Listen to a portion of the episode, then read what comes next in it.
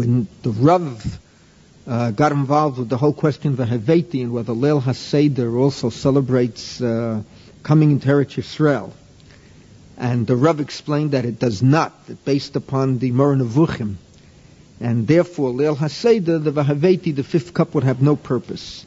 Of course, the Rav was challenged. I told you the story last week by a student, uh, Josef Klausner. And uh, I described Klausner to you trying to let you have an appreciation of what had happened. And Klausner, Kedako Bakodesh, wrote a 25-page letter to the Rav, citing all types of sources, all types of Jewish Svarim, uh, to show that Pesach too is involved with Eretz Yisrael and that he takes issue with the Rav. What I want to call your attention to is what I said, and perhaps some of you took it as just a, uh, a funny comment. But the Rav was an excellent mechanech. And when he said to Klausner, you have to understand, as I described last week, that Klausner showed it around the class. And I know Klausner well. He was my student many, many years. And uh, the whole class is waiting. The Rav comes back, and we have here Talmudim of the Rav who know what I'm talking about. The Rav would leave on Wednesday, come back on Tuesday. And uh, the Rav walked in on Tuesday, although in those years already the Rav said Shem three times a week at Yeshiva, actually. Mon- uh, when he said Tuesday, Wednesday, Thursday. He would leave on Thursday, come back on Tuesday and the whole class was agitated. What would the Rav say? And the Rav looks at Klausner and he says, Klausner, my Bekid isn't as great as yours. Pauses, but you're still wrong. I don't agree with you. What I want to call your attention to is how the Rav knew how to give him a compliment. And as I said last week, you thought I said it in jest. I meant it seriously. That that probably, unfortunately, was the high point of Klausner's life until now. Of course, Klausner today is in his 40s. He hasn't married. He's a great Talmud Chacham who never has achieved the promise, has not turned into a, a practical result. But the Rebbe was an excellent mechanech. And he could have, you know, he could have said to Klausner, when I learned in Lakewood, um, so there was, they tell me, I mean, I was shocked. I came to Lakewood as a young kid, and in Rav Kotler, I mean, you know, Rav Kotler, Kletzker Yeshiva, we're talking here, uh, Gedolim. And I was sitting there, a kid, frightened stiff, and the, oh, you know, the older Talmud and Rabbah would open his mouth ten minutes into the shir, they would start yelling at each other and shouting at each other, and, and they would ask questions, and the Kletzker, and they would speak cynically, and the Kletzker Yeshiva felt the Rambam is missing a Rambam, and Rabban would shoot back, Amoritz, and you know, that, that was mamish. Uh, and I was shocked as a kid. And they tell me that that was the tradition in Europe, that it seems, this goes all the way back to the Volozhin, that when Gedolei Gedolei Israel said Sheyurim, students cut them off, they argued, they fought, they battled, and here the Rav walked in, you see, he could have said to Klausner, ah, you don't know what you're talking about. Ah, Klausner, what are you off the wall? You're quoting Sperm of Dashanim, and I'm quoting a Nevuchim. But he gave Klausner his covet. You, your Bekid is greater than mine. He paused, and uh, then he told Klausner, Wafel Pikain, I don't agree with you. So I just call your attention because last week I told the story in passing, but I realized that for future Mechanchim, it's, it's worth uh, emphasizing the greatness of the Rav simply as a Mechanech in this uh, give and take. Now, we also spoke about last week, which I still shiver and shake when I think of it, the Rav's Goini Shavat on why we hold the coast at uh, Bechol Davadom Dimaleinu Lachalotenu. And that's brisk, brisket work, because on one hand, in order to hold the coast, there has to be a kiyum. The, the, the, you see, when it's a birchat mitzvah, that's Chazal were attacking the bracha on a coast, so there's a tzirif between holding the coast to what you're saying. That's why we hold the coast during Kiddush.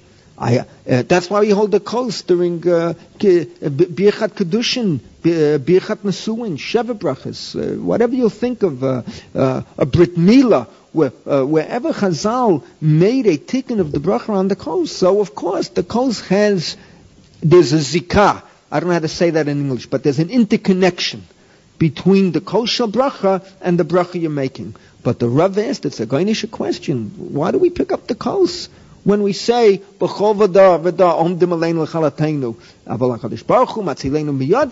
we put the kos down. What's happening here? And that's a Shavat. See, that's the Rav already. You're overwhelmed. Don't your mind like his. And the Rav explained that the kos in language of Tanakh represents destiny, Jewish destiny. And I gave you many examples last week. The Rav gave a few. I even added to it. So the Rav said, you know why we hold the Kos?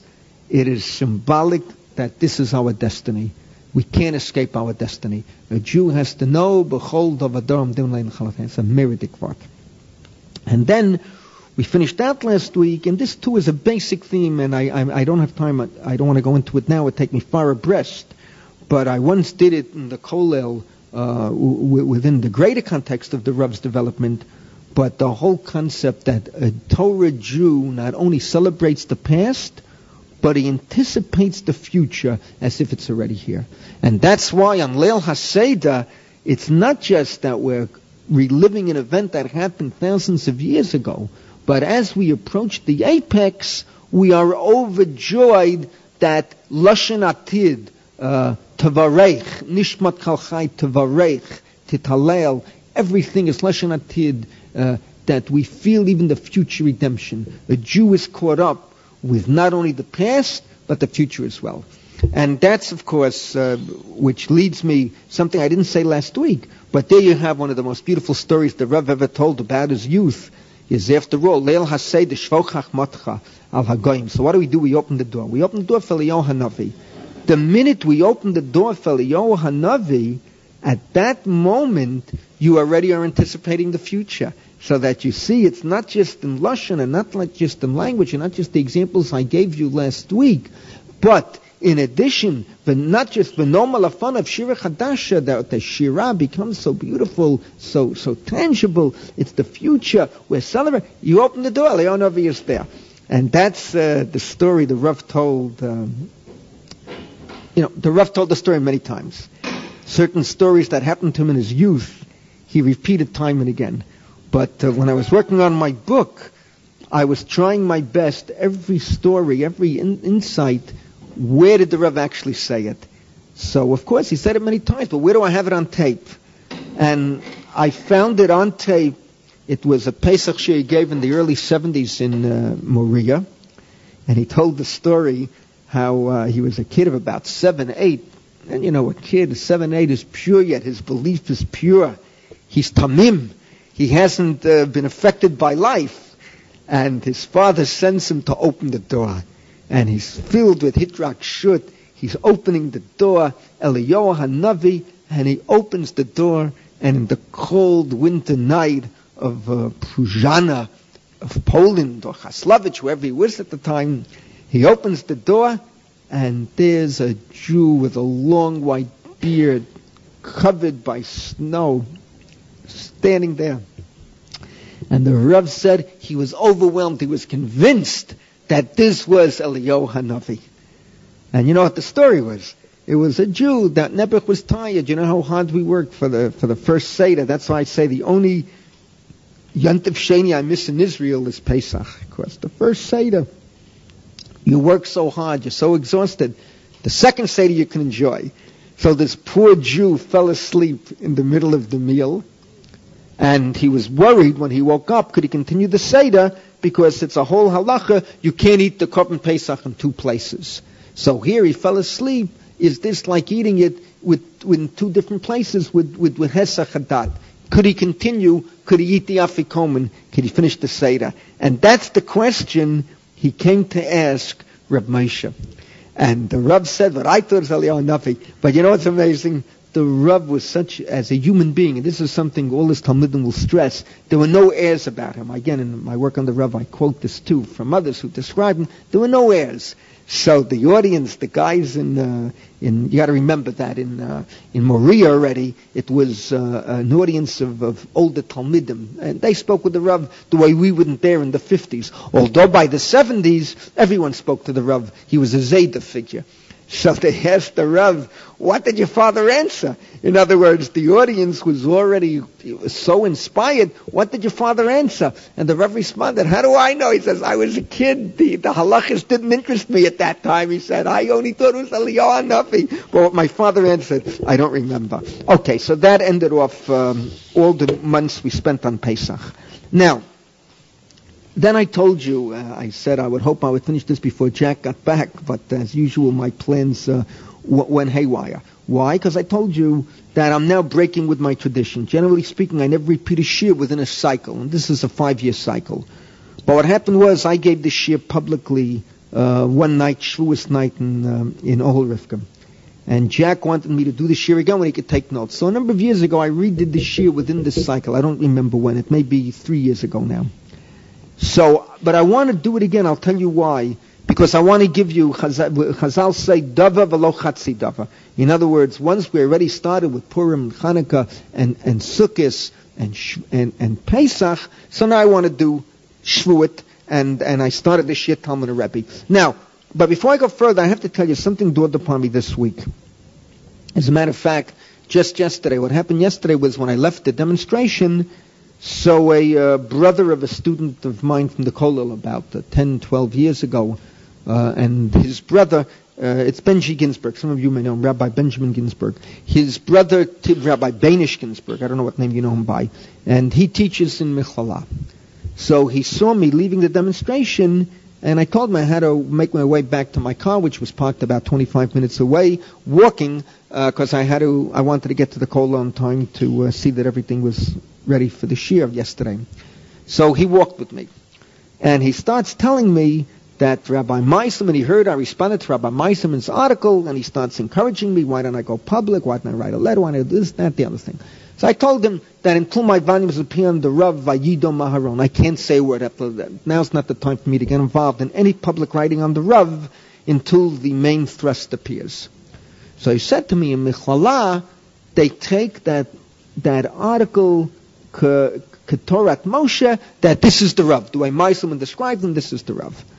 So we started talking. Meiselman makes the statement there that uh, this is the question he asked me. Meiselman says that the Rav spoke against saying Hallel and Yom Ha'atzmaut in front of thousands of people. Thousands? What's Meiselman referring to? It had dawned upon me, and I told him, and he jumped for joy. And this is what I want to tell you, just to fill in what we did in class. Remember when we did the shir on um, Shira Bakli, Shira B'migdash? Remember, we got involved with uh, ha, that Kol Omer Halel B'chol Yom, the in Shabbos, is Macharef Umagadev et HaKadosh Baruch Hu. And that's where the Rav explained the Gemara in front of thousands of people. That's what Rabbi Meiselman is referring to. Yes, absolutely. The Rav went into a tremendous discourse there. I have it on tape. You heard me redo it. It's one of the most meridic pieces of Torah that I ever heard from the Rav. By the way, it's written up in uh, in Shiurim L'Zecher Abba Mari, but somehow when it's written up there, it loses. The Rav's uh, delivery was even more inspiring than the way it's written up. And and of course, he, he developed the whole concept of why we can't daven all day and why we can't go praising God all day and the whole heter of tefillah. How do we have a right to daven all together? remember, I did the whole shir. It took weeks, but it was a meridic shir. We went into the greatness of shofar and dancing and clapping hands and bowing and song without words. That's where the Rav spoke against. It's an open Gemara. But the Rav never mentioned there, ki I have the tape. The Rav never mentioned Hallel and Yom Ha'atzmaut. You understand? Never. In front of thousands of people, he touched up a Gemara. What does it have to do with Hallel and Yom Ha'atzmaut? So then, and that's where Rabbi Meiselman, it's just unbelievable what he wrote, among other things in the article. Anyway, this particular fellow, Rabbi uh, Banish Ginsburg, a year ago in Michlala, he was challenged with the Rav, and Yom Ha'atzmaut, so he called Rabbi Genack. He evidently is very close to Rabbi Menachem Genack. Rabbi Genack called Atarah Twersky. And Atarah Twersky, I mean, Ribbani Shalom is the Rav's daughter. She said, Eidut Nemana, that in the Maimonides minyan, where the Rav daven, they said Halal Shalom without a bracha and Yom Ha'atzmaut. They got hold of someone else from YU. He told me he did real research. And the guy said, Eidut Nemana, that at the minyan, the Rav daven, they said Chatzi Halal without a bracha. Yet that was the Rav's preference. Now, did the Rav say Hallel? Didn't he say Hallel? Was he Chayshish, Macharif, Magadev? I don't know. All I can say is that Rabbi Banish Ginsburg heard testimony from people who davened next to the Rav that he said Hallel word by word with everybody else in the Tzibur. I'm willing to accept the fact that the Rav, being the great Rav, the great Briska, he was Chayshish, Macharif Megadev, that's not a formal takon of Chazal. Maybe he didn't say Hallel, could be. But he never interfered with the Tzibor saying Hallel. And Ribbani Shalom, what, what, what Meiselman says in the article is frightening. He leads you to the impression that that whole shir in front of thousands of people was Macharif Megadev, including Yom Ha'atzmaut. It had nothing to do with it whatsoever. And I finally just want to, I just say this in passing because we dealt with it in class. And we dealt with the source material. But where the Rav, the famous Shir, where the Rav was angry, I heard that Shir via tape as well. I'm revealing all my secrets to you. How God privileged me, I don't know. I, I, I The Rav was angry. Anyone would be angry. I would have flipped my lid. No one questions whether I'm a Zionist or not. Ribbana Shalim, even Moshe Sherer, when we met for the first time back in 1981, Moshe Sherer said to me, and I have witnesses in, you're the last Zionist. He said, I told you what he said. He said, we checked out who you are. You're a Gon, you're a tzaddik, you're the last Zionist in the world. And I responded, I said, Reb Moshe, I, I don't know if I'm a Gon, I don't know if I'm a tzaddik, but one thing I can tell you for sure, in your office, I'm talking the last Zionist in the world. And from that moment on, we became bosom buddies. So, um, what he was angry at was he that that, that at the minyan he davened, I mean the chutzpah, they had a kibbutz adati minyan. This was the late 60s. That's the first time it happened. It repeated itself again in the late 70s. But a kibbutz adati minyan. They read from the Torah on a Tuesday, Wednesday, whatever Yom Ha'atzmaut was that year. They, they, they read a Haftorah with brachat. So the Rav, you understand, then when you get involved, you read, they blow shofar, lachad dodi, haporis. I remember the Rav with my own ears, haporis sukat shalom, they mishanem shetivu chachamim. So that, that doesn't mean the Rav is not a Zionist. All it means that the Rav is a great London. But to take from that critique and reach the conclusions that Meiselman reached, it's just frightening. Okay, I don't want to go further because I said last week what I said, and I think I hit the nail on the head that Meiselman's big mistake was that he took the Rav's Hesped for the Brisker Rav and turned it around and put the Rav into that category to put the Rav in the category of the Brisker Rav is, is absolutely frightening because I heard the shir. Maybe Marvin, you heard the shir when he must be the Brisker Rav. I was there, and that's the famous incident with the Chazon Ish. And the Rav is like the Chazon Ish. You don't believe me? Look at Rakeffet's book, Picture of the Rav with David Ben Gurion picture of the Rav with Menachem Begin. Unless you're going to accuse Rakeffet of falsifying pictures and playing with a computer, there's the evidence. So how do you go? It's frightening. Now, I'm only saying what I'm saying on the basis of the draft that was given to me by the boys in the Kollel. The article I have not yet seen. I have to see whether the article is any different than the draft. But I can't respond beyond this. It's now on tape. If it reaches Benish Ginsburg, I'll be happy, but I can't respond beyond this at this moment in time. You have to understand me. I have to wait till the books appear, till the critiques are in, till Chaim Soloveitchik has his vot on what I've published on the Rav. And when it's all over and the smoke will clear, the I will rise from the phoenix. Now, then, okay, so now we come to Shavuos. Now, as I said last week, the shir I'm about to give, and today we come into the heart of the shir, the shir I'm about to give was never given by the Rav. Yet every word that I will say, you'll see, I could never be on a level to come out with such beautiful chidushim. Every word is the Rav. The only thing Aaron Rakeffet did is he put it together into one unit. I took from many different shirim, giving over a period of 35, 40 years, and I put it together in one unit. And all I'm interested in is the relationship between Talmud and Rebbe. So we began last week, and the heart of the shir last week was Hilchat Tefillah Perikut Bet Halach Aleph. Moshe Rabbeinu, when he uh, uh, Tikkun Lehem Yisrael, they shouldn't go three days without hearing Kriyat Torah. By the way, this week is an exceptional week because we have Kriyat Torah Monday, Tuesday, Wednesday, Thursday. This really happens, but this is an exceptional week. It's not not Hanukkah, and yet we, it's not Cholamayid, and yet Baruch Hashem, we have Kriyat Torah Monday, Tuesday, Wednesday, Thursday.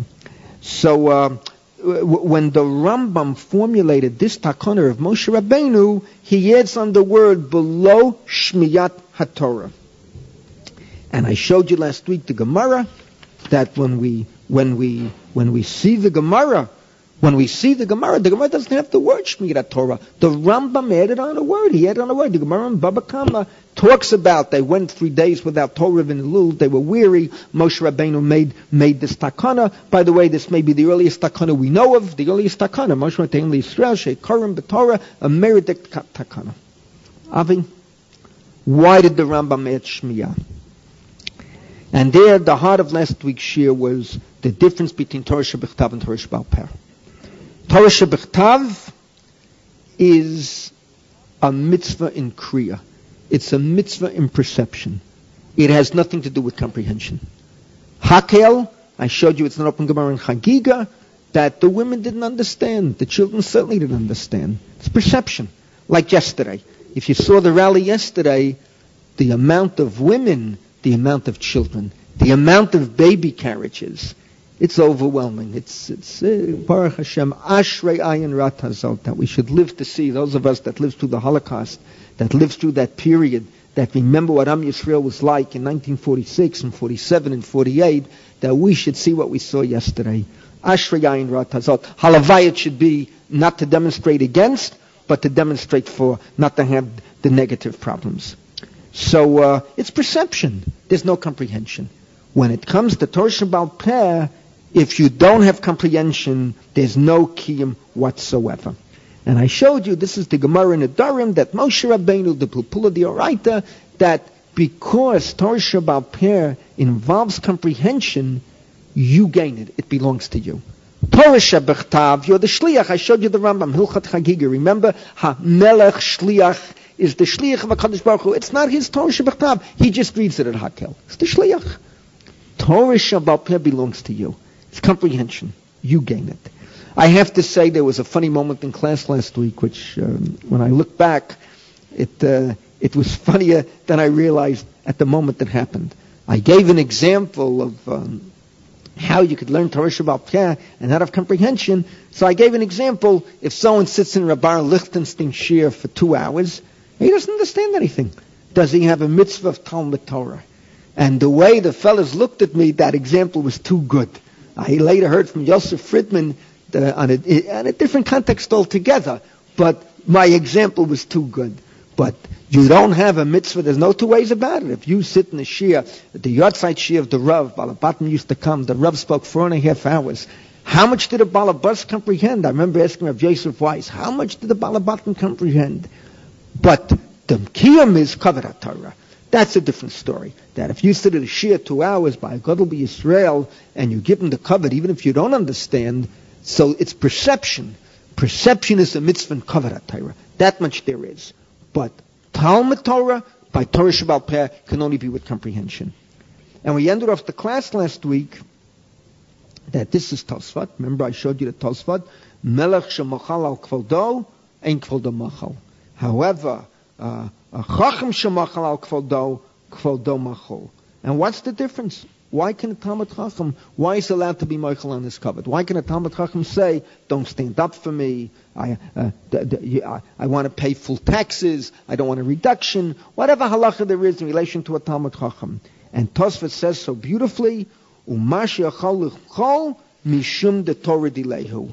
And that's exactly the thing we're developing. Once you own it, once you learn it, once you comprehend it, you make a kinyan in it, and it belongs to you. And if this is the case, then we can understand another difference between Torah Shabbat and Torah Shabbat. And here, here's the Gemara in Bechorah, Tav Chavtet Amar Aleph. A very fascinating sugya. It's not an easy sugya because there's a problem here with variant readings. But you'll see the way the Rav handles it, it becomes very clear. Gemara in Bechorah, Tav Chavtet Amar Aleph. If a person takes money to be a dayan, to be a moreh everything he does has no validity. Minohani mila? How do we know this? Gemara asks, Omar Rav the Kran, they cite a pasuk. Devarim Perik Dalit Pasuk Hey, Re'eli Madi Etchem Chukim Mishpatim Kashet Tzivani Hashem Elokeichem. Hashem Elokai. Re'eli Madi Etchem Chukim Mishpatim Kashet Tzivani Hashem Elokai. Look, Moshe Rabbeinu says to the Jews, I taught you chukim and mishpatim the way God taught me. And the Gemara says, Ma'ani bechinim af ata bechinim. Just as I taught you for nothing, just as God taught me for nothing, just as God taught me for nothing, I taught you for nothing, you have to teach for nothing. Very interesting Gemara. Very interesting Mishnah.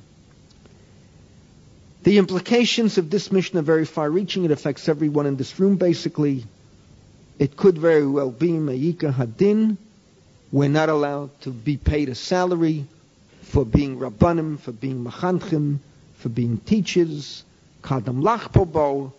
On this Gemara and this concept that I've just touched upon, and the Kadam Lachpobo and Pirkei Avad, I don't have to tell you there's an entire literature. The Rambam himself in the Parish Mishnais, Lepirkei Avad, maledicts all the rabbis that take money. The Rambam later is attacked by Rishonim, uh, the Tashbetz. There are a number of Chuvit there, uh, Rav ben Sadak. How could you attack people who have to make a living? You were a doctor, you had a profession, but Nebuch, we have no profession. If we don't make a living from Torah, from teaching, how will we support ourselves? and the whole union of Shomek Yishuyim, which is developed already by the Rishonim, that we get paid because if we wouldn't take care of the kids or wouldn't take care of the congregants on Shabbos morning, they'd be running around, they'd be causing trouble, so we're babysitters. All right, it's, it's not a happy, not a happy conclusion. And uh, uh, it has to be analyzed further. Now's not the time for it. But you all can see the problem right away. Fine. Look into the Gemara in Nedarim, Daf Lamed Zayin Aleph similar sugya. And the Gemara says, Dafilu b'makim shenotin scha al hamikra shari mishkal, al hamedresh lo shari mishkal. Very fascinating Gemara. And the Gemara says that even where you take money, the Dominicus people take money. The Dominicus people get paid. So for teaching Mikra, for teaching Chumash, for teaching how to read Chumash, perhaps how to read Tanakh, you're allowed to get paid. But for teaching Medrash, which of course reflects Torah Shabbal Peh, you're not allowed to get paid. Well, what's happening here? Hilchot Tamatorah, the Rambam Perak Aleph Halacha Zion. Makom shenahogu lalamed Torah shebechtav b'scha, mutal lalamed b'scha. Avot Torah shebal peh, asur lalamed b'scha, shenema re'eli limadeti abetchem chukim mishpatim kashet zivani Hashem. Mani bechinam lamadeti, me'akadosh baruch Hu, I'm putting that in parentheses, afatem lemadetem bechinim mimeni. V'chein, kishetumadu darat limdu bechinam, kemoshe limadetem mimeni. Avi, Nathaniel, what's happening here? The Rambam puts together both Gemaras. The Rambam puts together the Gemara in Bukhara with the Gemara in Nedarim and the Rambam Paskins. It reminds me of his psak on a woman studying Talmud Torah. Very similar. Lachat a woman can't study any Torah. But the Rambam says B'diavad, if she studies Torah Shabbat it's not terrible. It's only Torah Shabbat you shouldn't teach her. Here the Rambam says something very similar, but in a different context. The Rambam says, Lachatchilar, it's better you shouldn't get paid at all. Teaching Torah, can't get paid at all, not allowed to take any schar. But he says, B'diavad, if you're going to get paid, only get paid for teaching Torah Shabbat Torah Shabbat that's where he applies the Gezeret HaKatuv, Mani Bechinam, Afata Bechinam.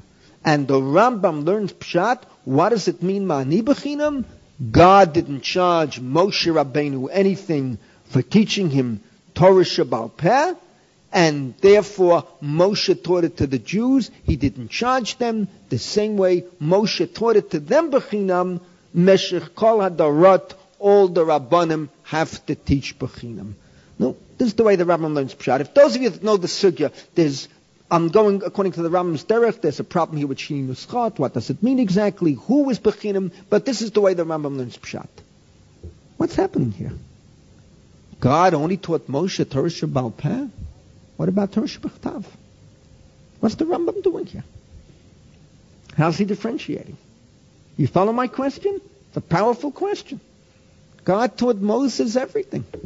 Moshe Rabbeinu learned the Torah Shabbat with the Kaddish Baruch Hu, learned the Torah Peh. Everything. How do you differentiate? And, and the Rambam sort of makes a compromise between both Gemaras, the Gemara in Nedarim, the Gemara in Becharat, and the Rambam reaches a simple conclusion. Lachat don't paid at all for teaching Torah.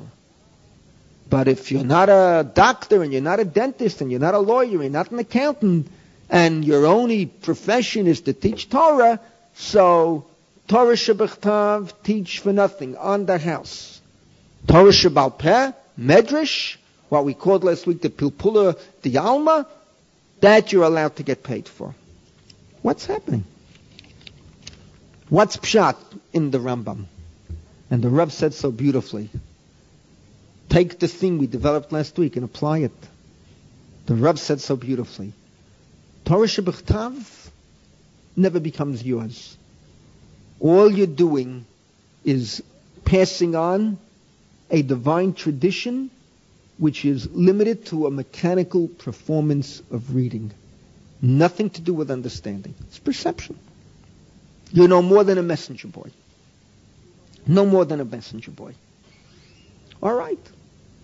If you're no more than a messenger boy, you have to get paid. You're the messenger boy. It's not yours. You're just passing it on.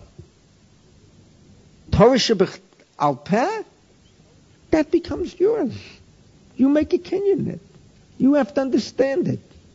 Moshe Rabbeinu had to work very hard to master it. In those days, everything had to be known by heart. And even today, when we write it down, mastering Torah Peh is the greatest challenge we have. How do you teach it? You take youngsters. We're all youngsters. It's a different language. You can know Hebrew inside out perfectly. Open up a Gemara, it's a different world.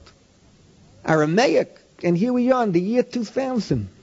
Everyone in this class is a master of Aramaic, willy-nilly. We have to master it. We have to understand it. We have to comprehend it. Rashi, Tosfot, Rambam, Ra'avad, a Mashah, a Mashal, have to comprehend it, a Chazon Ish, a Reb Chaim, on the Rambam. Here, you gain it. It's yours. Once it's yours, then God can say to you, it's yours, it belongs to you. Give it away for nothing. This already God can say to you. Once you own it, we have a right to demand waive it. Don't get paid for it. Give it away. Like you give away. Yesterday a student came to me. He found a, a safer of mine wandering around here with my name in it. I gave it to him a gift. I signed it over to him. He's the happiest guy in the world. Avi, Avi Willick. Happiest guy in the world. How can I give it away? It's mine. It belongs to me. Belongs to me? Give it away. You want to be generous? Nediv Lev, follow a Kaddish Baruch Hu, the Gemara Nedarim, Moshe Rabbeinu Lev. Moshe Rabbeinu got it for nothing, pass it on for nothing. But that's Torah Shabbat Peh. Torah Shabbat you don't really gain it. It's not really, you're, you're a messenger boy. All right. Lachat a messenger boy, you ask him to be nice, to be decent. But if he insists, look, I'm only a messenger boy. All right. There the Torah is not adamant b'diavad. Let him take money for being a messenger boy. As the shliach hakel, as the Rambam called the melech on hakel. But when it comes to Torah Shabbat Peh, it's yours. Totally yours. Whatever you know, you made the kinyan. Belongs to you. Belongs to you. Give it away. Be generous. Be like Moshe Rabbeinu. That's the way the Rav put together the Rambam's psak, the Gemara in Bechorot, and the Gemara in Nedarim. And if you know the Sugya well, it's Kulo Chiddush here. It's beautiful because it gives you a way to get through the problem with the Shini Chod, and it makes tremendous sense because you know there's a whole problem. What does it mean? Mani bechinim, afata bechinim. Who taught Moshe bechinim? Was it Moshe teaching the Jews bechinim? You teach bechinim. Where does Hakadosh Baruch fit in? And Torah Shebechtav, Torah Shebapre.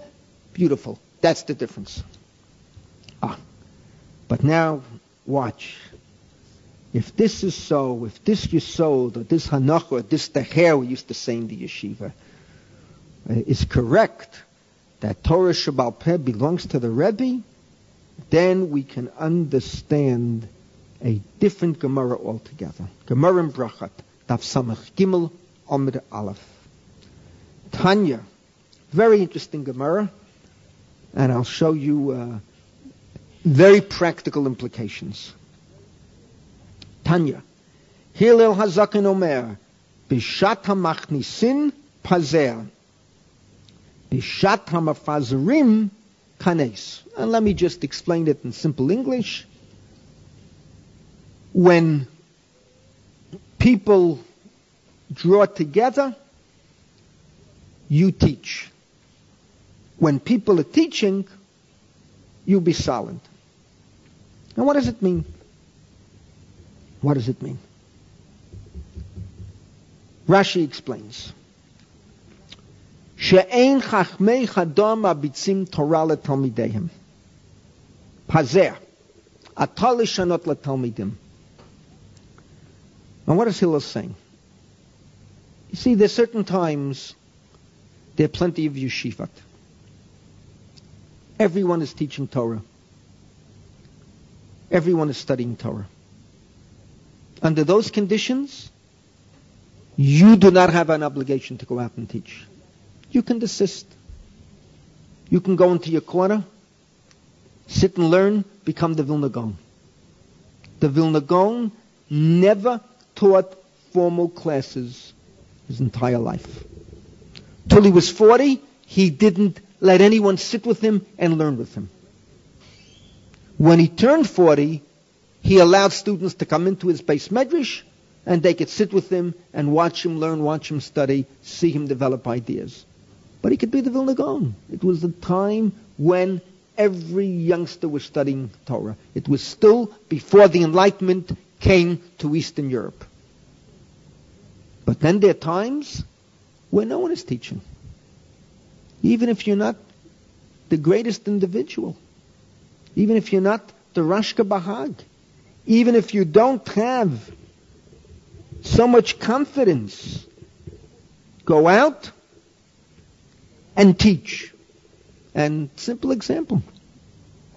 Mr. Shraga Feivel Mendlowitz, the man who put Torah Vodaas on the map. Torah Vodaas was founded as an elementary yeshiva by the Mizrahi element that then lived in Williamsburg, then lived in Brooklyn, Reb Meir Berlin. These people were from, they were Mizrahiites, that's, that was the firmest type of Jew you had in America at that time. They founded Torah Vodaas. It began as an elementary yeshiva. And then they wanted to begin a high school. And they needed a dynamic personality. And in Scranton, Pennsylvania, there was Mr. Mendlowitz who was running a Talmud Torah.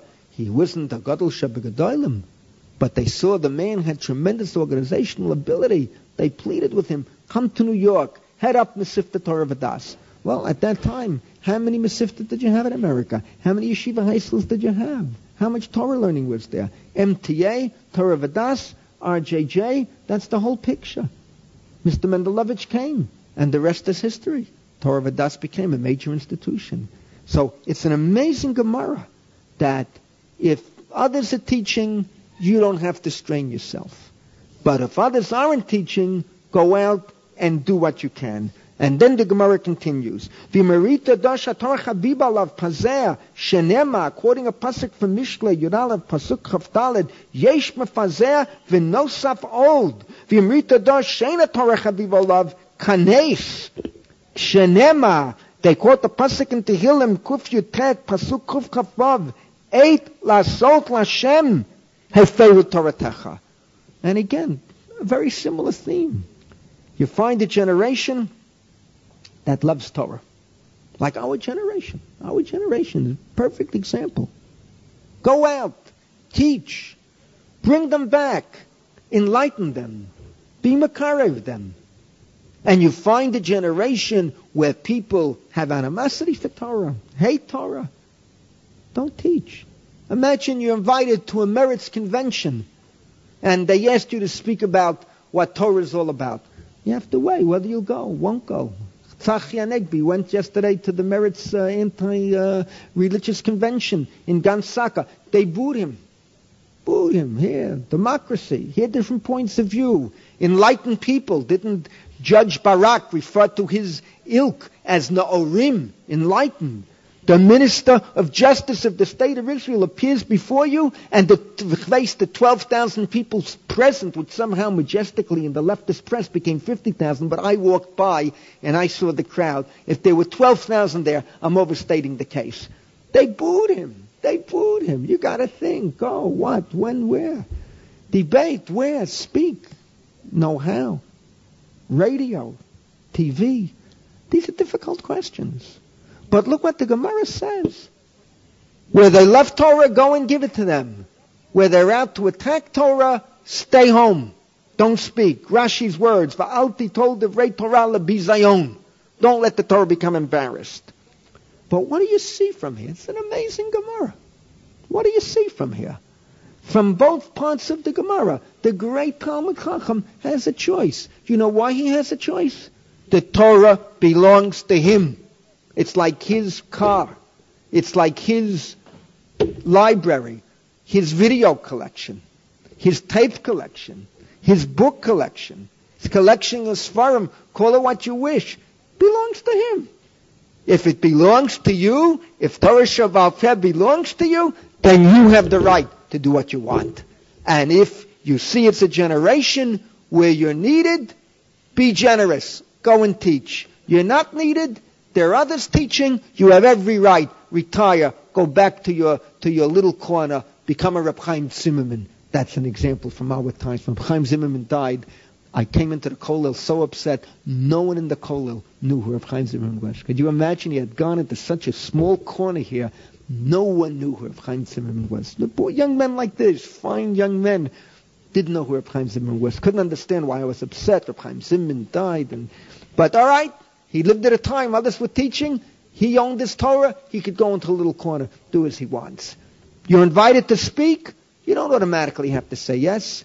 Next week I'm speaking, or this week, I don't even know when. I, don't, I got to look at my calendar. But Rabbi Lamb, I was recommended something with, with, the, with the Keren Hayesod to speak about the Rav for rabbis. All right, I said yes. Believe me, it's the only public speaking I'll, I'll, do for a long time outside of what I'm forced to do or have to do, I said yes. Balkacha Yaneh Amen. One second. I, I, I, I. Stuart, Stuart, I'm very. Uh, if someone speaks while I'm speaking, it tortures my throat. You have to have mercy on a Rebbe of 40 years. Okay, let me go further. That's the pshat. That's the pshat in the sugya. Josh, that's the pshat. Otherwise, it makes no sense. What's going on here? That's the pshat. But it's more than that. The Gemara in Bracha, Tafchav Chet Nomer Aleph. Maybe Gemara. A Gemara that we have to, those of us that are Mechanchim, we live with this problem day in and day out, year in and year out. Those of us that, that are Mechanchim, that are principles, that we're tortured by this problem. Married Gemara. Tremendous machloket. Rabbi Gamliel was very arrogant within the context of Chazal. It's the president, the Nasi. And he didn't understand simple, poor Jews that didn't come from a princely family and didn't have that background, didn't have that wealth. So the Chachamim were angry the way he treated it. You remember with Rabbi Yehoshua, that Machlaikas, that Machlaikas, they didn't treat Rabbi Yehoshua properly. He was the prince, the Chachamim felt, and they just deposed Rabbi Gamliel. And in his place, they appointed Rabbi Eliezer ben Azariah, Harainik ben Shivim Shana. All of you know that his beard turned white overnight. He was a youngster, but the minute you're appointed to a high position and this responsibility, that's the end of the human being. You understand? Chaver Knesset, Sarachmanis. Anyone who became a Chaver Knesset, even if he was a Talmud Chacham to begin with, for the next four years, he never opened the safer again, but Menuchat Nefesh. Believe me, I know some of them up close. If they're in the Knesset for 12 years, they forget everything they ever knew. So, uh, so uh, Rabbi Lezer ben Azariah, and then the Gemara tells us something amazing. Lechem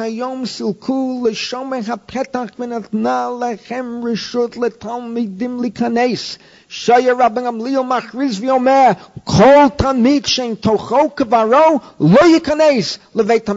An amazing story. You remember the Gemara with, with Hillel, with the, Gemara in Yoma. Hillel couldn't get into the Beit Medrash. There was a shomer. You had to pay tuition. You had to pay to enter. This was a serious business. Rabbi Gamliel had a shomer. They checked out the students. They gave you a bechina. They checked your, your Shmirat Shabbat. They checked whether you were wearing tzitzit. Didn't like you, couldn't enter. Eliezer ben Azariah came in, took away the shoma, opened up the gates. Hundreds of students piled into the Beit Medrash. And what's happening here? It's exactly the same concept. The Torah belongs to the Rebbe. The Rebbe has a right to teach whom he wants. A Rebbe can decide, I want five students. I want ten students. Another Rebbe can say, like a Hasidic Rebbe, I'm open to the public. The Lubavitcher Rebbe spoke. I've told you so many times. It's something you don't even comprehend because you know the Lubavitch only from your sarcastic, cynical approach towards the end of his life. One second, Avi. But when the Rebbe had a Farbrengen, 8,000 people stood in front of him. Another 50,000 heard the Rebbe via closed circuit TV or uh, cable TV or, or, or via uh, phone hookups. Every Israeli that came to America that wound up in Lubavitch, many of them were graduates of the army, of, what we spoke about yesterday and the week before with a lunch food. They were involved in Kesha. They knew how to do it. What American, what American Jewish boy knows how to hook up phones that go all over the world, knows how to hook up uh, uh, cable TV? They knew everything. The whole command room, they used to say at Lubavitch, where they broadcast all over the world, they said the language they spoke in the command room was Hebrew. Was all, was all Yardim who went from Gan Sacher and found religion in 770. So the Rebbe, that was a mess, that was a mess, mess movement. The Rav, if you, I mean, in my time, I can't account for what happened in the 1970s, 120 fellows in the class. It's beyond my comprehension. In our time, we sat before the Rav. If you didn't know, you were finished. You were out. The Rav slaughtered you. You don't believe me? Read Chaim Potok's novels. Read where he writes. What was it? My name is Asher Lev. He describes himself in one.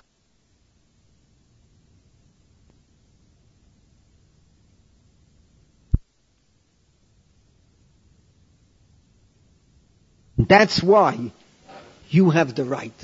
The Rebbe owns the Torah. You can determine. No one can say to the Rebbe, you don't lecture enough and you don't teach enough and you're not open to the public enough. Eh, you understand? Every Rebbe has a right to decide within which context he wants to function. Yes, Avi, what's troubling you? The Gemara says yes. I was going to say that. But then the Gemara afterwards says, and this, this is why the problem is so difficult. All of you sitting here are getting all excited that, oh, Rabbi Gamliel was so cruel and mean. You know, you look at, uh, at, at Graetz, the way Graetz describes, this was Reb Tzvi Heinrich Graetz, this was Rab Shimshon Raphael Hirsch's Talmud. He grew up, he spent formative years in the home of Rav Hirsch. And then he became his own Rebbe, had to call him an Apikoros. So the way Graetz writes, Rabbi Gamliel was horrible and terrible, and you know, the way this, he deals with Chazal like he deals with himself. So the Gemara favons us after they let in all these hundreds of Talmudim, they were all a bunch of phonies, fake, I don't think I call them white, white, eh, white, white Chamarim, I think the Gemara uses the words, empty caskets. So Avi's right. You see, it's not so simple. Don't take this as a criticism of Rabbi Gamliel. All the Gemara is telling us that the Rebbe owns the Torah. The Rebbe owns the Torah. He has a right to do with it what he wishes. I once had it in Torah against me back in 1971 uh, I, uh, that was the year I returned to teaching full time. The encyclopedia ended, and, I, and, everyone would give me a few hours. BMT, I already had hours. Machon Gold, a few hours. Michlala, a few hours. That year I taught Nefrater a few hours. Lifshitz, a few hours. I was going out of my mind. I didn't know where I was. I had to look at my calendar every day. Where do I go today? Where do I go today? Then at the end of the year, I had five offers for full jobs. So I chose, out of that, I chose a full job Michlala and a full job with the Jewish agency, which meant gold and BMT. So Efrata took me to the Torah. I quoted this Gemara. I said, how do, how do you have a right to force me to teach? Why well, I don't want to teach? And they were right. I mean, from their point of view, they said, you have influence. The girls love you. We need good teachers. Why do you pick the strongest school rather than the weakest school? They were right from their point of view. But if I want to do what I want, I'm selfish, I'm not nice, I'm no good, I'm to Rabbi Gamliel, call me what you want, smack my face, maledict me, you have every right to. But the Torah belongs to me. It's like my wife is always, she went to the great synagogue. We live here 30 years. The third time she went, and th- I've never gone once Shabbos. She came back, she's so upset that all that money wasted in the women, and this and the, the, the, the marble, and, and, and what could have been done with this. I said, honey, Wolfson gave the money for it's his money. He can do what he wants with it. You know, she's still angry. She said, we could have done this and built yeshiva and built this and ah, what could have gone on with the money. The great sin is the great sin. It's Wolfson to determine it. For him, it's the great synagogue. For you, it's the great sin. The difference is, you don't have a penny to your name, and Wolfson had a few billion dollars to his name. And he built what he wanted. It's his money. Why do you criticize? That's the Gemara. That's the pshat. But in Chinuch, this is a real problem. What do you do? Is yeshiva education for the elite, or is it for everybody? It's a real problem. What do you do with a kid who comes into a class? The kid is disturbing the class. On the other hand, you throw this kid out, he's going to be a goy gomor. What do you do with these kids? That's a real problem. In my humble opinion, Bisman Hazeh, yeshiva education has to be for everybody. It's not for the elite. It's not a time when Yiddishkeit is on every street corner. On every street corner, you have Monica and Bill dancing together. When I passed Gan Sacher yesterday, I saw them on the stage dancing right in front of the 12,000 people who were there with all types of rings and all types of flags, including homosexual flags. My daughter pointed that out to me. I didn't realize what that color was. Okay, when we live at a time like that, you have to teach Torah to everybody. And you have to reach a good machanach, even a kid who's wild, even a kid who, who, who, who you feel you can't control. Somehow there has to be a way. This is what Musar is all about. Somehow there has to be a way. The Alter from Slobodka used to say, Everyone can be bribed. It's a meridic story. The Alter once went to the shuk. You know, when I go to the shuk, other people go, also, you look, you learn, you watch, you listen. It's living Torah. So he went to the shuk and two women were standing next to each other selling potatoes. And these women were cursing each other out. You should drop dead under the chuppah when you take your only son to, to, to, to chasana, and you should have an epileptic attack, and your husband should kick you down a flight of steps. And the other one is cursing out the women, blood-curdling Yiddish curses, and they're jealous because each one is selling potatoes. And then suddenly, the one woman, a man comes over, and he buys one little kilo of potatoes for two shekel, two and a half shekel, what it costs today in the shuk.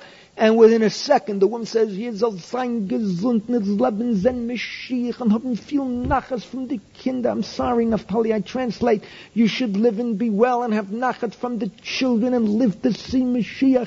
And the Alter, that I can use, right? The Alter from Slobodka, the, the Saba from Slobodka said, take a look within one second, all these women's curses turn to blessings. That's chinuch. You gotta find, the Alter said, how do you get to the student? What turns them on? What reaches him? That's chinuch. That's what it's all about. Okay? So this is the Gemara. What do you want to say, Avi? I, I, I, mean, you are saying that he's only given this. Avi, I don't know. I don't know if the Gemara implies he was wrong. The Gemara just implies that he knew what he was doing too. You understand? Yeah, I understand. That's just to, but yeah, but that what you say just to appease him already shows you that a Kaddish Baruch Hu was concerned with appeasing Ramam Leal, that he wasn't off the wall in his shita.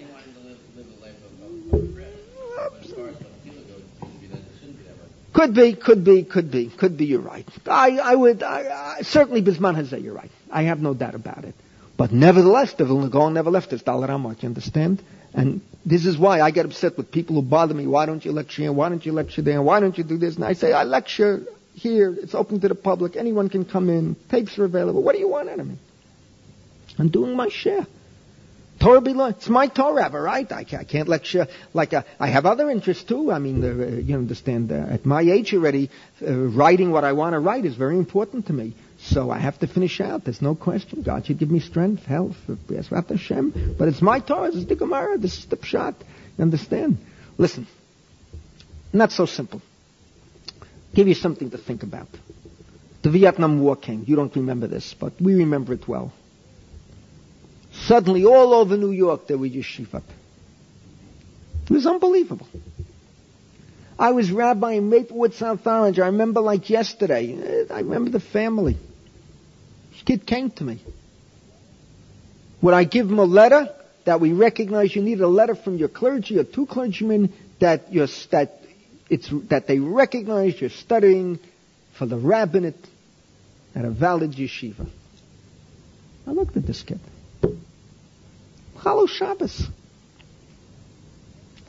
Parents are Machalo Shabbos. Grandparents are Shomer Shabbos. Newark people. They're in the suburbs. The kid was enrolled in a yeshiva in Brooklyn. P.S. I gave him the letter, but why did I give him the letter? In the hopes, maybe, exposure to Torah, considering he was on one generation removed, and, and perhaps exposure, something good will happen. Problem is, I left America that year to come on Aliyah, and I have no idea what happened afterwards. But you understand, that was a generation suddenly all over Brooklyn, yeshiva on top of yeshiva. There was a Yavne yeshiva, others studying, paying money. What's going on here? It was all a, a, draft dodging uh, existence. Who's right? Or, on the other hand, it comes to lishma. It's, look, the debate is endless. And what about what goes on in Rabbi Hartman's institution?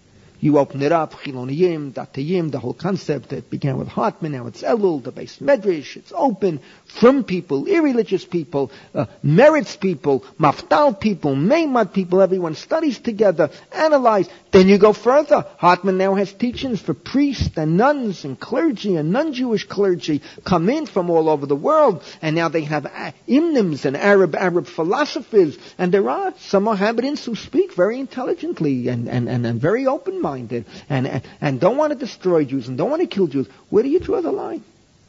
Where's Torah? Where's Chachma? Where are the students? What's the line? When does Torah turn into Chachma? When is it a religious experience, secular experience? What type of students? Who do you teach? What do you teach? How do you influence? These are very difficult questions. We don't have 100% answers. Each one has to struggle with himself and be the machanech he can be to his best. Machanchim are different. This is why students have choice. This is why one of the greatest days in YU that didn't exist in our time is today in YU. Imagine you pick your shiur. It's an amazing concept. In my days, they forced you. If I would have been able to pick my shiur, I wouldn't be sitting here today.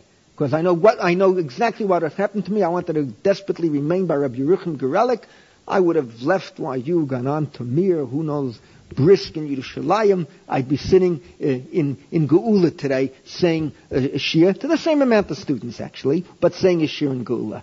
Uh, to the same amount of students. But, but, but today you pick the shiur. It's an amazing thing. Of course, it has a downside that we can't even understand. In my days, the minute a Rebbe hit 30 students, 35, that was the end of it. You couldn't get into the shiur. Finished. Closed. Today have Shim. My Abba Bronspiegel, Rabbi, who I grew up with, my dear friend, Rabbi, they tell me he has 120 students in his Shir. 120? How can you teach 100? That, that's a professor. That's not a Rebbe. I taught at Hebrew U, 1970. I ran away from the plague. I couldn't handle it. For me to go into a classroom with boys and girls sitting half naked and all that's on their mind, even at that time, is Clinton and Monica and a little bit uh, goofballs and dope and needles, and I'm teaching Jewish history. I couldn't handle it. I come from a Torah world. I'm a, I'm a Torah personality. I couldn't handle it. I ran away from the plague.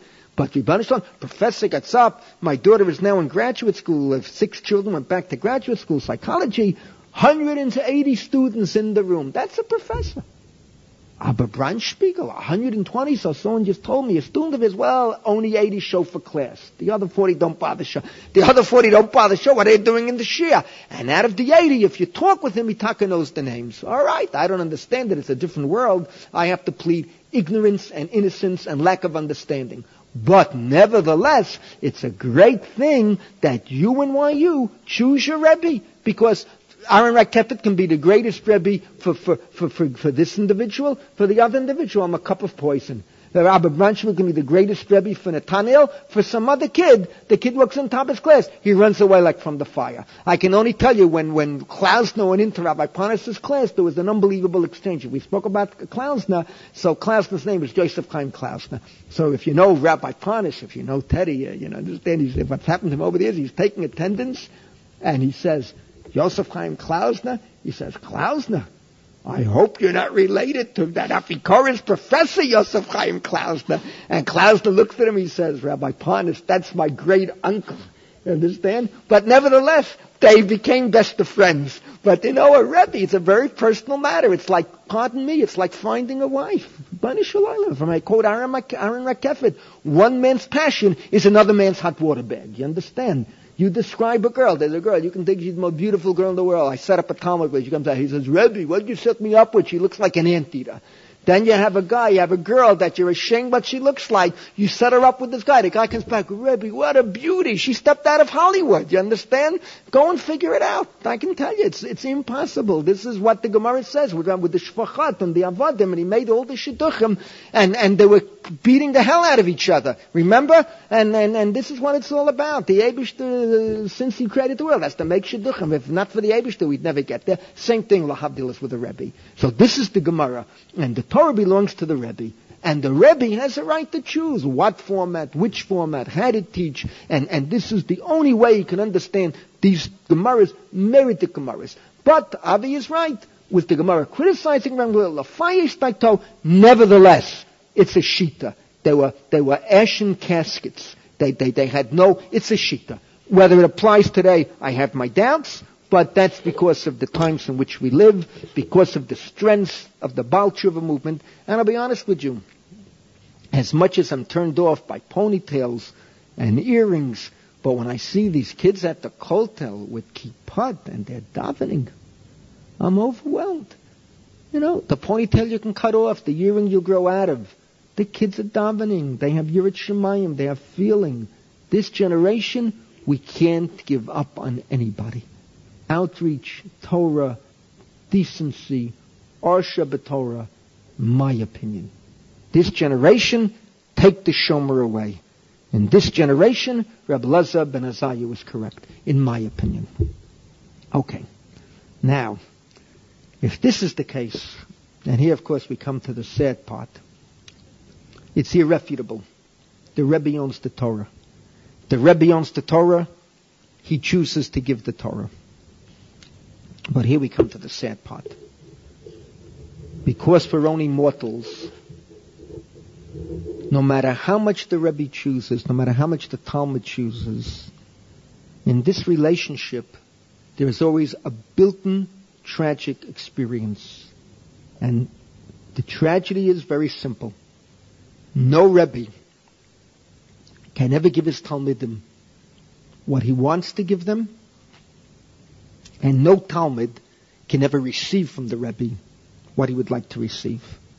And that's the Gemara in Sanhedrin, Daf Samachet Omer Aleph. The Rav used to speak about this time and again. Samachet Omer Aleph. Kishachala Rebbe Eliezer.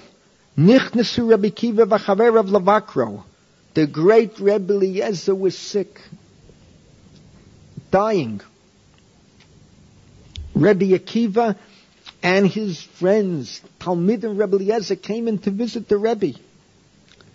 And the Rebbe, they said, Rebbe, what are you crying? What are you upset about? And he took Natal Shteis Rotav, Vehinuchan al Libo, Oma, Oy Lechem Shteis Rotav, Shechem Ki Shteis Sifrei Torah Sheniglolim. That now, my two hands are like two parts of the Sefer Torah, the two Eitzei Chaim. It's being closed. I'm dying. Habe Torah lamadati, v'abe Torah limadati, habe Torah lamadati, v'lo chisati mirabotai, afilu kekelev hamalakek min hayam. Habe Torah limadati, v'lo chisruni talmidai, ele kimchol bishvoferet. And what an analogy. As much as he learned, all he got out of his teachings was like a dog licking water at the Mediterranean Ocean. Can you imagine how much water the dog drinks from the Mediterranean? And as much as he taught, all his Talmidim got out of him was like a big tube they squeezed out a drop or two. And this is such a sad statement, but so true. You see, it's a factor of life.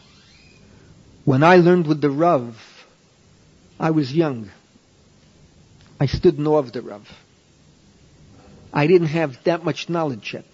Alright, I was a kid, I had a good head. You never have the head like Chazal said, bimei churpi. Churpi means when I was young and had harifut. Your mind is very sharp when you're young.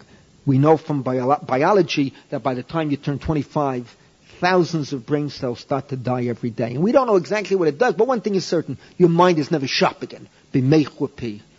Had a sharp mind. I didn't have knowledge. When I grew older, imagine in 78 I spent a Shabbos with a Rav in Boston. I spoke with him for hours. You can't believe I had the same for the Rav, but I could already speak with him on a different level.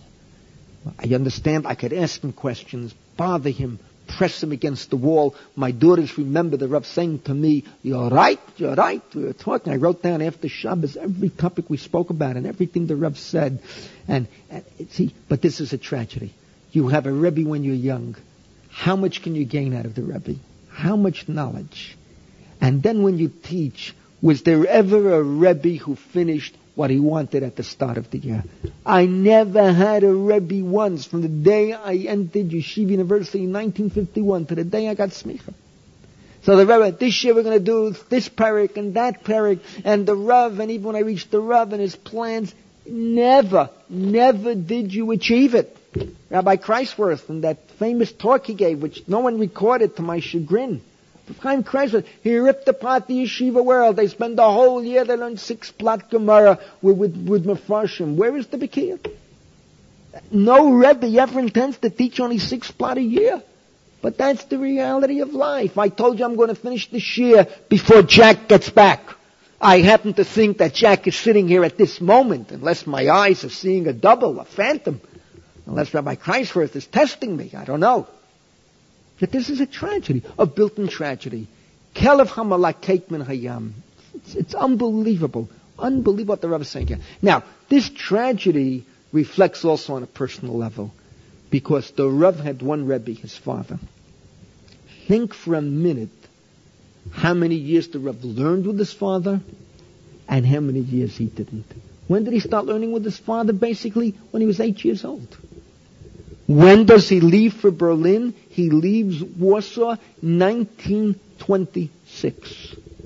So that when all is said and done, the Rev studied with his father 17 or 18 years, if that much. Because included in these years, World War One, the communist takeover of, of, of white Russia, running away at danger to life described by Shulamit Meiselman to Warsaw. In Warsaw, Reb Moshe has to go into a whole new world of Tachkamoni and Chachmat Yisrael and then the fights with Professor Meir Balaban. How much peace of mind did he have to teach the Rav? The Rav already was at university in Warsaw. How many years did he study with the Rav? There's the Meritic Yotzai Dresha that the Rav gave in 1970, I believe it was, a Meritic Dresha, where he speaks about what it means a Rebbe Mufak. And he develops the idea it's not the majority of your knowledge, but what it means is Rov Chachmato the type of knowledge you have, the understanding, the ability to learn. He said, as much as I learned with my father, I had to learn much more on my own.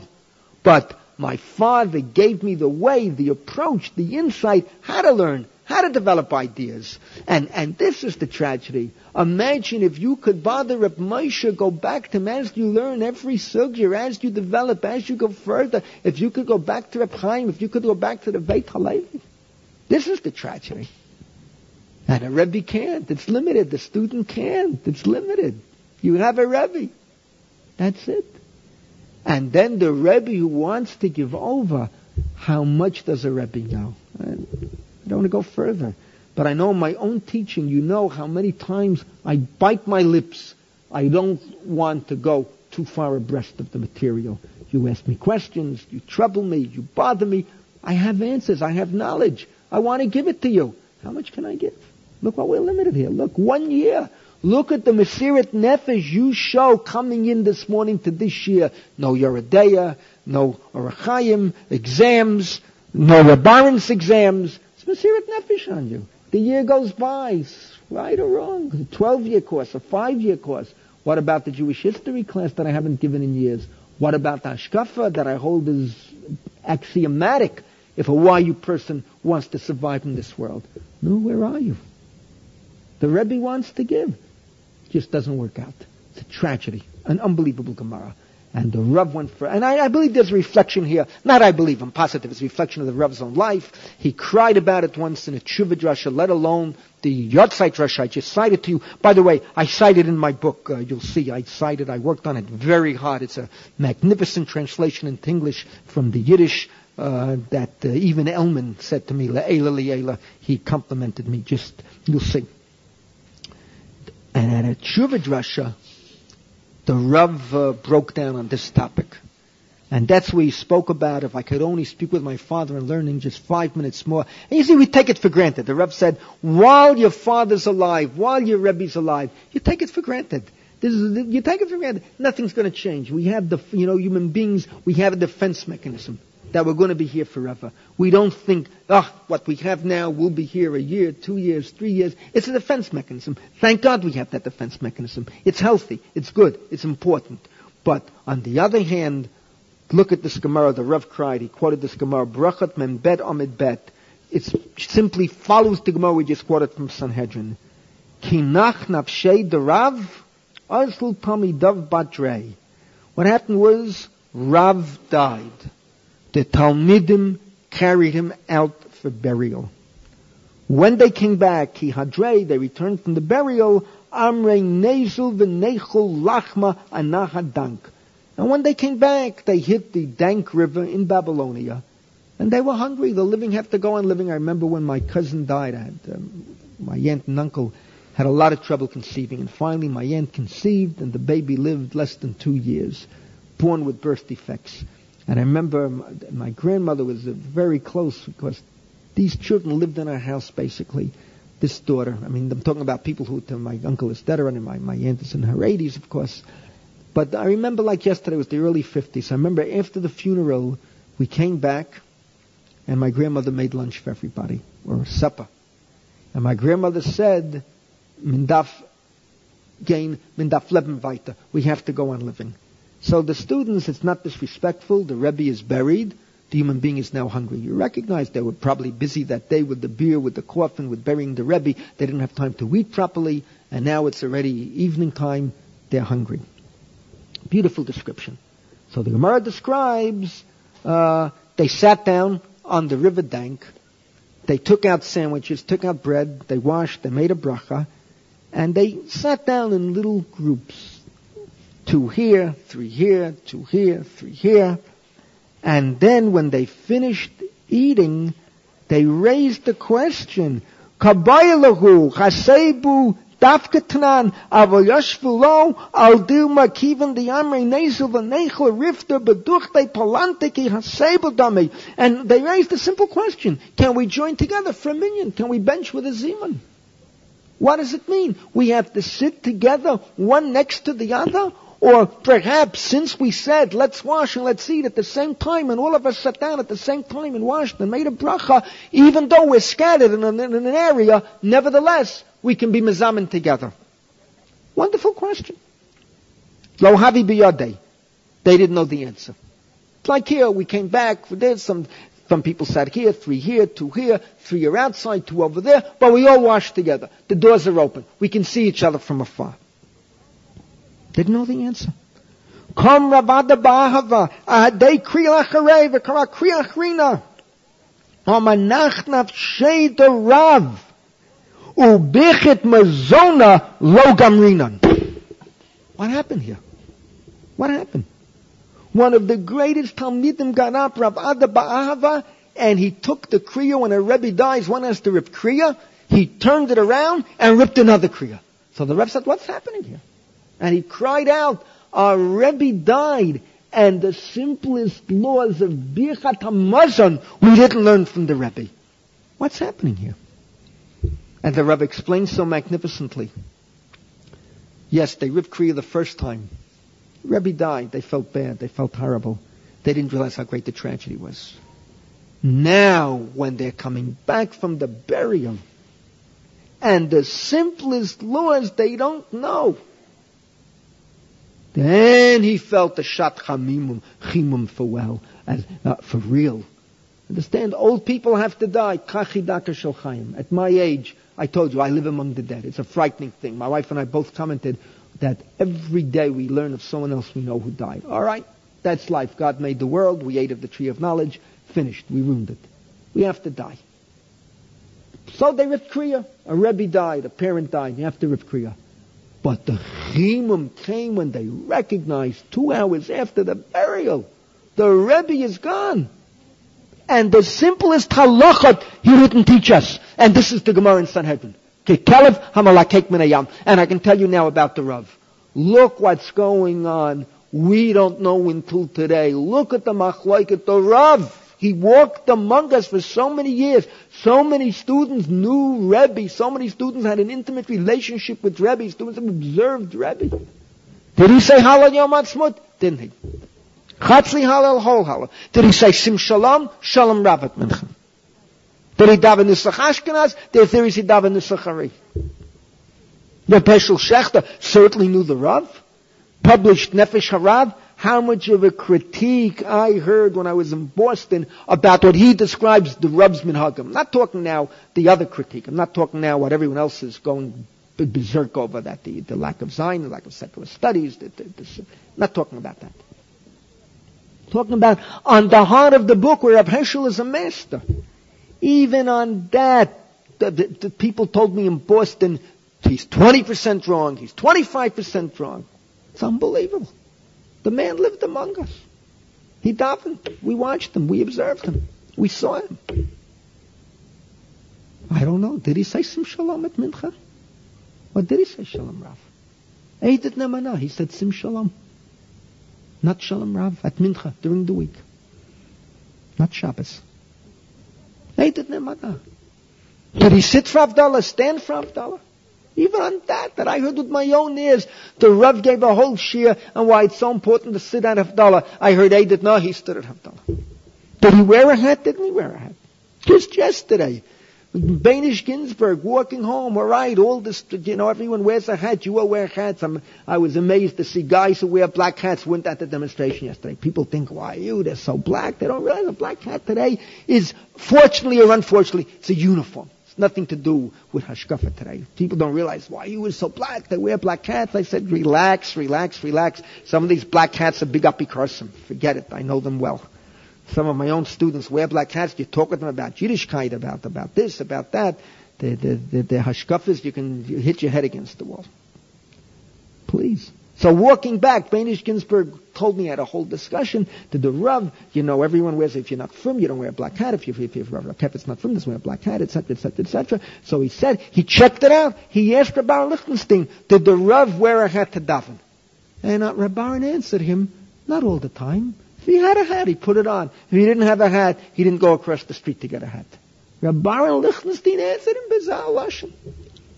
And I told him, I never remember the Rav davening without a hat. Not a black hat. No one ever wore a black hat. In our times, everyone had a different hat. They Rav wore gray or brown or blue. Never black. He didn't like black. But we all wore hats when we daven. This is the way in America. Till I came in Aliyah. In Aliyah, I became an Israeli. I wear a shtreimel when I daven. I keep Pasruga, the shtreimel of our generation. That's a different story. But if you hold, you need Atifat Harosh. Yes, I told this to Benish Ginsburg who went up to heaven. I once heard from the Rav in irrefutable proof that you don't have to wear that you, that a, you know what the problem is. The problem is whether a, whether a yarmulke, whether this is sufficient to be a tifat rosh. That's the problem here, basically. Also, as it didn't cover hatzibor, if, if you would you, know, if you would put on a hat to receive the king, the melech, the president, so that there are two sides to it. So certainly in the state of Israel or in America, I'm going to put in a hat to meet that, that, that, that adulterer, uh, whatever his name is, President of the United States, Monica's boyfriend, I'm going to wear a hat. 70% of the people dance nude with him, and I'm going to wear a hat to meet him in Israel. He's Ezer Weizman, let's not talk about his reputation and his sexual behavior. The, the Moshe Dayan's brother-in-law, the V'dailah Hakim Nisa, I'm going to wear a hat to meet him. Cut it out. So then there's a different question. If this is a Tifat Rosh. So some hold you need to cover the whole head. And you taka need either a big, big yarmulke or you need a hat. This would not be sufficient. Some hold, you know, Reb Moshe's tshuva that it has to be recognizable, the size of it, this or maybe, whatever. This is certainly atifat rosh. If you hold, you don't need a hat. But the Rav, this I did tell Benish, as much as I saw the Rav wearing a hat, one thing I saw, the Rav brought an irrefutable proof. Do you remember? I think I once told you, Jack, an irrefutable proof. Until today, Sheklinknian cup, it rings in my head. I have to translate all Yiddish here because there's some Eidot Mizrach here and the boys that are, that are Ashkenazim already, they, they, they forgot the Yiddish they never knew. So, uh, so the Rav brought an irrefutable, you know what the proof is? Leil Haseda. The Rav said if you wear a, have to wear a hat, you have to wear a hat for every time there's a Birchat Mitzvah, not just for davening. You have to wear a hat for the sake of argument uh, to, to, to make Kiddush. Don't you wear a hat to make Kiddush? Don't you wear a hat to bench? Birchat mitzvah, hold the coats, you have to bench. Don't people put on a hat? Those that are makbid, to daven, to bench, to make kiddush, create a Torah, either a hat or you tell us over the head, right or wrong, a tell us over the head. It's certainly a tifat rosh.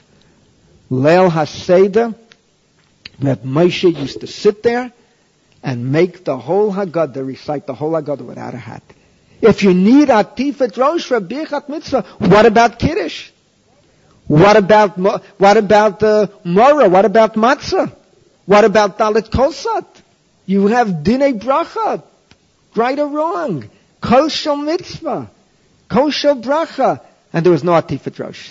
And the Rab said, I don't have any answer because at all other times Rab Moshe wore a hat, not not leil haseda. So that would show you that Reb Moshe held, and probably he saw Reb Chaim do it. Reb Chaim saw the Beit HaLevi, the Beit HaLevi saw Reb, Reb Yitzhak Velochim, Reb Solon, Reb Chaim Velochim, the Vilna Gaon. Perhaps the pshat is that wearing a hat at davening is covered, not a tifat rosh.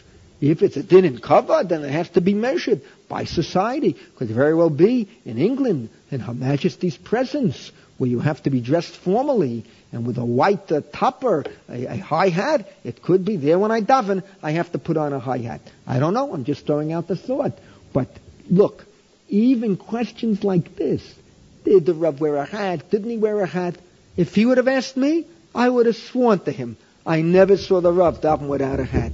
He asked Rabbarin Lichtenstein, Mi lana yoten man than Rabbarin chatnu devei If I can use Hasidic terminology, the Chatan of the Rav, the Talmud Mufak of the Rav. Milana Yoten Ne'eman than Rabbaran. And Rabbaran said Eitat Ne'emanat, that the Rav didn't wear a hat all the time when he davened. If he had a hat, he put it on. He didn't have a hat. He didn't bother going across the street to get a hat. Quote, end quote, as Rabbi Benish Ginsburg told it to me yesterday. So this is the Gemara. This is the Gemara.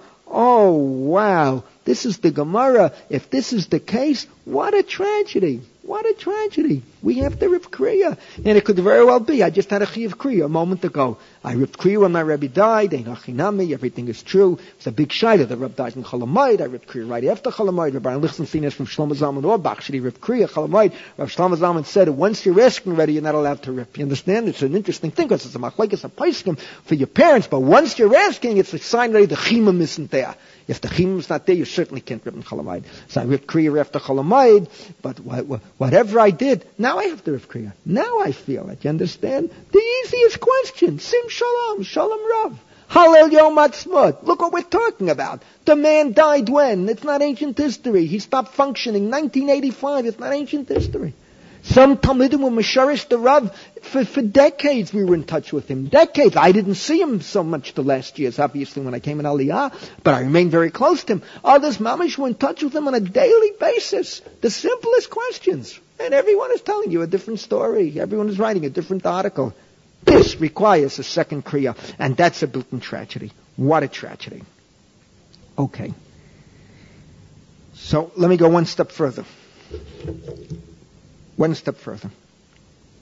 If this is correct, and the Rav said it's absolutely correct, then there are tremendous halachic differences. Torah Shabbal Peh, you must comprehend. Torah Shabbat is constantly perception. You just have to hear, even if you don't understand a word. And the Torah stresses this itself. Shmot Chavtalet Pasuk Zayin, we just read it in Mishpatim, Vayikra Sefer Habrit, Vayikra Be'ezneham. Moshe Rabbeinu, Sefer Habrit, reads the Torah, Vayikra Be'ezneham. It's a perfunctory act of reading. It doesn't matter whether or not the people understand It comes to the Melech, the Varim Yudzayin, Psukim Yudchet Yudtet, והיה כשבתו על כיסא ממלכתו וכתב לו את משנח התורה הזאת על ספר מלפני הכהנים הלוויים ויתמו וקרא בו כל ימי חייו. Chiyav on the king, special second Torah, he must have it with him at all times, goes out, comes in, travels with him, writes it from the Sefer Torah and the Azara, but look what the Torah says. Not that he studies it, not that he learns. He has to read, a perfunctory act of reading. And therefore, the Rav said, if this is so, that whenever you talk about Torah Shabbat it's a din in Kriya, this will explain a very basic halacha, and look how us it's halacha lemaisa, Kriyat Megillah. And let me end off with this. Kriyat Megillah, the Mishnah in Megillah, Perik Bet, halacha Aleph. Look at the halacha. It's almost, can't comprehend it. Vahaloes sheshama ashurit yotza. What does it mean? Loe sheshama ashurit. Know what it means? Loes, Avi, Art person. Doesn't know Hebrew. Art Shema Ashurit comes in to Kriyat HaMegillah. And they're reading it on Ashurit. Ashurit means the Hebrew we use today, the script we use today. Didn't understand one word. Imagine to hear the whole Megillah, all the prakim. 45 minutes worth of reading. In my shul, where we don't allow any kids in and we slaughter anyone who makes noise, 28 minutes worth of reading. Yeah, Kriyat Megillah is a problem. No one's outside today. I daven at a minyan. It's a pleasure. Open up your handkerchief. By the time you fold it, the Megillah is over, and you've been yotzei. It's a, a minyan of yekis and litvakim who care.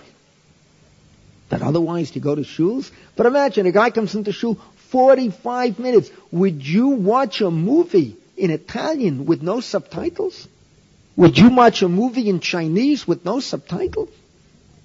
45 minutes, this, this wonderful, good, pious Jew stands in shul and he hears them read a language that is foreign to him and he knows he has to listen to every word. He can't look at his ArtScroll English at that time and he's Yotzei.